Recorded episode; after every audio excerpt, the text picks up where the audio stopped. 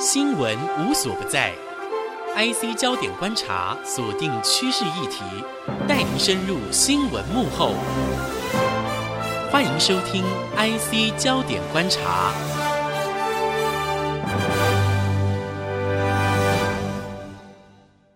这里是 I C 之音竹科广播 F M 九十七点五， 欢迎收听 I C 焦点观察，我是顾鸿章。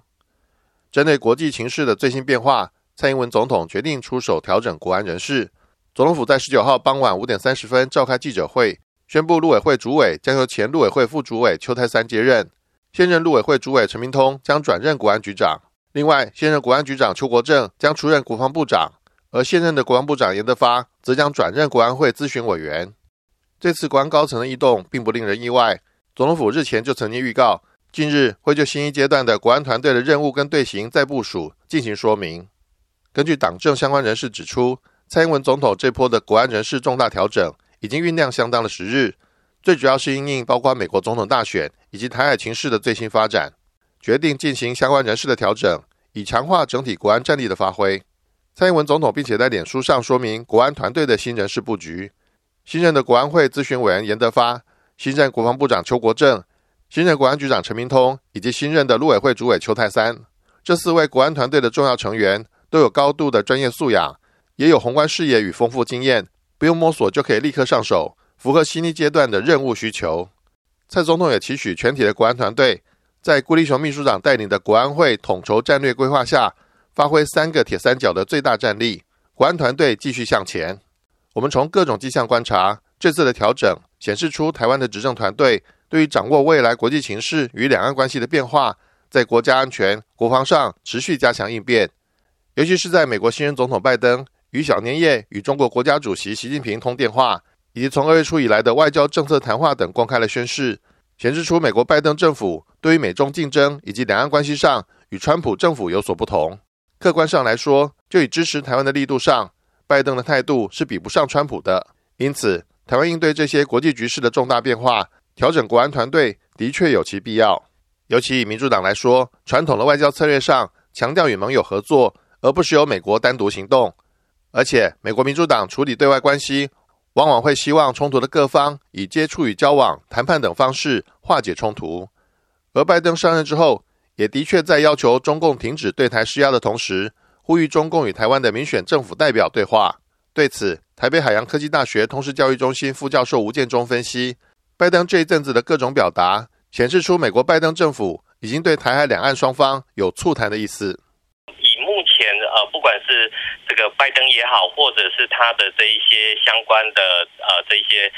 中国通的这一些专家，其实我们会看到，目前对美国来讲，围绕着这些外交的议题，其实就是中国大陆的议题。那也就是说，我们看到呃这个从拜登一上台之后，其实他就有谈到这个有关台湾的这个声明，还有包含我们看到布林肯也有提到，就是呃对于这个对台的这一些强硬的施压，并不会让呃这个区域局势变得更稳定。所以当然对美国来讲，它是鼓励两岸来进行这些对话。但是我们看到哈，就是说，呃，在现在的拜登政府里面，他强调的一个对话的一个呃的一个一个内容里面，其实他更重要的是希望，呃，在中国大陆能够回到原本的这种国际的这种约束里面。也就是说，呃，这一群呃美国的这些外交智囊里面，他们不再会去期待中国大陆会从内部来进行改变。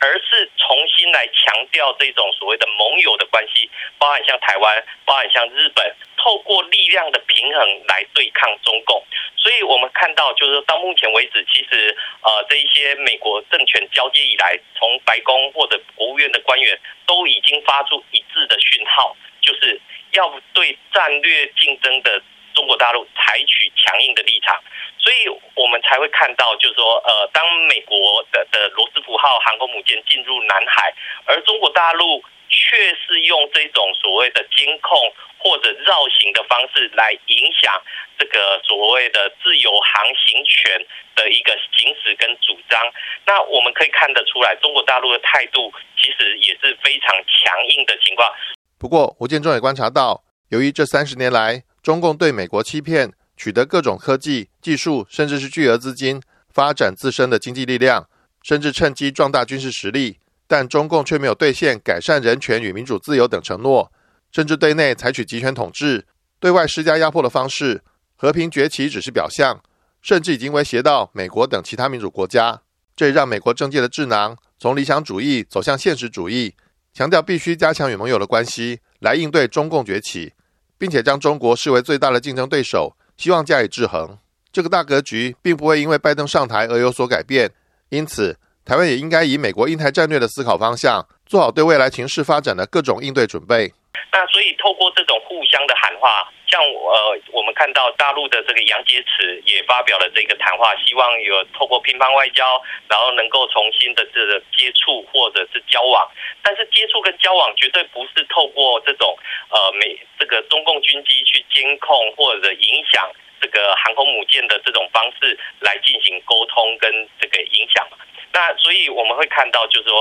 中国大陆说的是一套，做的又是一套。那现在的这一些呃应应该这么讲，就是说过去的这一些呃尝试跟中国大陆接触却大失所望的这些理想主义的外交智囊，他们已经不会再去那么天真去呃就是只是单纯用 engagement 的这种方式去做交往。他们更重要的是，他们会从理想主义走向现实主义。那走向现实主义的时候，可以合作的地方就合作，可以竞争的地方就竞争。那所以我们会看到，在台湾关键的角色，其实更重要的是应该去找到国际这个民主同盟共同的话语的一个部分。所以台湾 can help 这件事情，才会在不断的呃，在美国的这一些智囊的这些口中谈到有关台湾的重要性的部分。那这也是印太战略为什么要把台湾列为一个重要的战略地缘的一个呃说明。此外，在美国川普总统任内，台湾的地位受到美国更加的重视，尤其是美国对中国发动贸易战、科技战，主导供应链重组，台湾的台积电生产高阶晶片，以及台湾相关的 I C 制造产业链更加受到美国、日本、德国等国的重视。但外界也担心美国等各国有可能会因为担心中共对台动武，损害到晶片的供应链，反而可能要求台湾与中共谈判，甚至要求签订和平协议。不过吴建中认为，以目前中共对香港还有中共对新疆维吾尔人的迫害，人权记录实在太差，因此这个时候美国等盟国不太可能要求台湾去与中共谈判所谓的和平协议。我认为就是说，在目前为止，其实台湾在国际社会的影响力正在逐步的提升。那过去有所谓的口罩国家队，那当然我们也知道台积电的晶片呃，现在当然是一个非常重要的一个战略物资。但是我们也看到，就是说呃，过去里面中国呃美国的这种交往政策是希望能够改变中国大陆，但是我们看到哈，从所谓的贸易战走向科技战的时候，我们要看到有一个点哈，就是说我们看到在川普政府时期有所谓的清洁网络计划。而根据日本读卖新闻的一个报道，美国要成立一个多边电信安全的跨国基金，邀请五眼联盟国家跟日本加入，也就是说要持续在 五 G 技术上面的供应链展开合作。那这个举动其实就是告诉全世界，美国有意阻止中国大陆 五 G 设备的这种呃市场的一个普及，所以加强对中国的围堵。我想这个是接下来呃这个会做到的一个部分。但是如果透过出卖或者是呃跟中国大陆交易，然后呃要让台湾上谈判桌，我想这个目前以现在中国大陆对于香港的人权、新疆的人权还有台湾的主权的这个部分的压力来讲的话，如果拜登政府对中国大陆示弱的话，将会是一个很难以形容的一个呃危机。在目前呃，不管是像新疆在教育营，美国的前任后任国务卿都认为这是一个种族灭绝的事件，所以看起来到目前为止，美国的外交团队其实它还是有一致性的，那也不是透过交换的过程当中去达到合作的一个部分。台湾的国安团队因应拜登政府上台，尤其是美国与盟国合作来与中国竞争的国际新情势，这在日前举行的慕尼黑安全会议上，美国总统拜登与欧盟的代表都已经清楚地表达立场。台湾进行国安高层人士的异动，希望能够尽速掌握各方资讯跟情报，深入了解美国的国家安全战略调整，做好因应工作，为台湾争取最大的利益。以上就是今天的 I C 焦点观察，我是顾鸿章，这也是我最后一次在 I C 之音直播这个节目。谢谢各位听众这些日子以来的支持，祝福各位，珍重再见。